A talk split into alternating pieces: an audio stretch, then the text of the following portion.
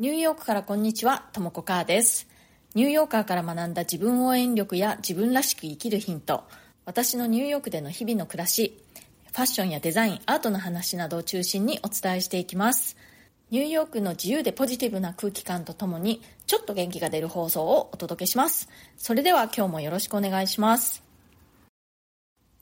なんだかじゅういちがつを過ぎてからというもの、時間が経つのがめちゃくちゃ早く感じる今日この頃なんですけども、皆さんそんなことありませんか？なんだかもうね、街中クリスマスソングだし、もう今年も終わりだってなんか妙に気持ちが焦ってしまって、私今年一体何をしたんだろうと思ってね、どーんと気持ちが落ち込んだりしてたんですけれども、冷静に振り返ってみると、まあ、意外といろいろやってたなということが分かって、少し落ち着きを取り戻したところです。でその辺の話ね、あの前回のプレミアム放送で話しているので、ご興味ある方はあのぜひ聞いてくださったら嬉しいです。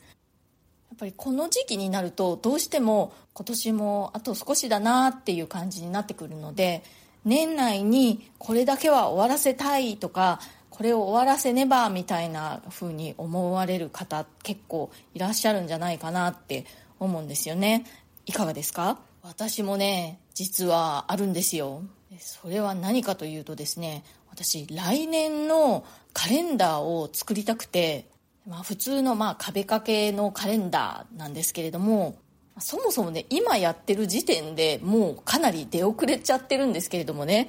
まあ、それでもなんとかカレンダーを作ってね、こう年内に印刷してしまいたいっていう風に思っているんですね。でこれがね、なかなか結構めんどくさくて、いちねんねじゅうにかげつあるでしょ。でその月ごとに絵を描いて、そしてそのカレンダーのその日付の部分っていうのもちゃんとこう描いてというのをね、やろうとしているんですけれども、結構大変です。私カレンダーってあの以前ね、そう写真を使ったカレンダーっていうのは作ったことがあるんですけれども、まあそれは本当に写真を用意するだけで、日付の部分ももうすでにあるものを使用したので、まあ結構簡単だったんですけれども、今回のはね、その日付の部分も自分で描こうとしているし、写真じゃなくてイラストを描いてやろうとしているので、結構手間なんですよね。で以前ね、私あのカレンダーではないんですけれども、あのゾディアックサインってありますよね。あの星座のサインですね。そのお羊座とかお牛座とか、それの一個一個のイラストを描くっていう仕事をしたことがあるんですけれども、その時もね、思い起こせば大変でした。やっぱりね、じゅうにこもあるもののセットを作るって結構大変ですよね。統一感を出さないといけないしね。でこのカレンダー作りなんですけれどもね、なんでこんなめんどくさいことを始めちゃったんだろうってちょっと思うんですけれども、まあ、私今年いろいろなことがあって、なんか割とこう大変な年だったんですよね。それで来年は新しい年でね、こう心機一転頑張るぞみたいな、まあ、そういう祈りの気持ちを込めた作業っていうのかな、うん、そんな気持ちでよし来年のカレンダー作ろうって思ったんですよね。そんなわけでこのカレンダー作りというのを年内に終わらせたいという気持ちでやっているんですけれども、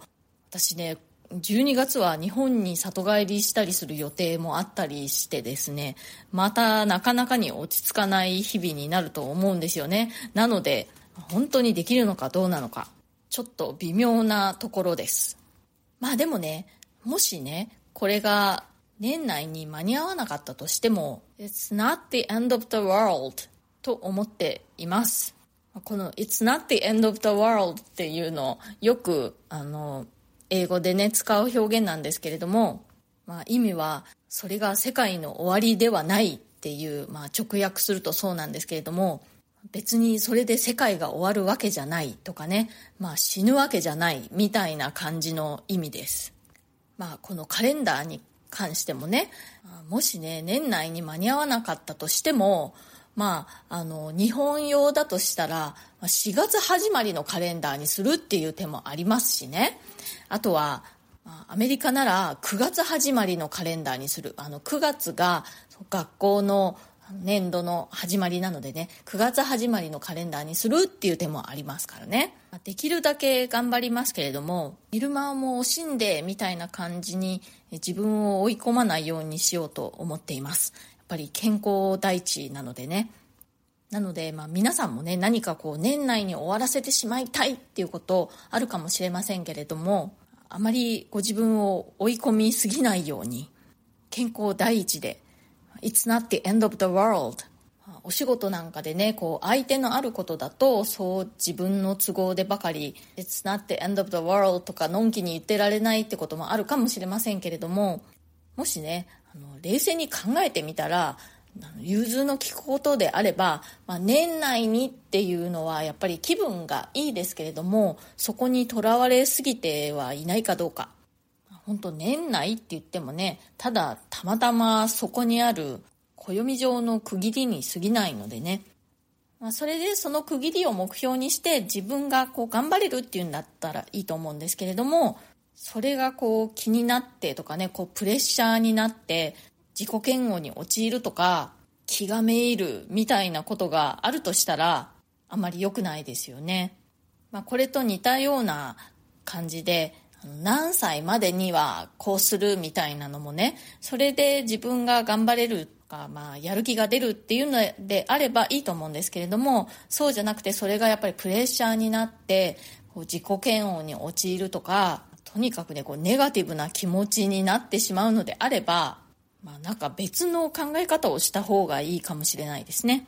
自分にこう葉っぱをかけるっていうのはいいと思うんですよ。自分を応援したりだとか、ちょっとこう追い込んでみるっていうのもいいとは思うんですけれども、あんまりこう自分を追い詰めすぎたりとかね、こう糾弾したりすることのないように、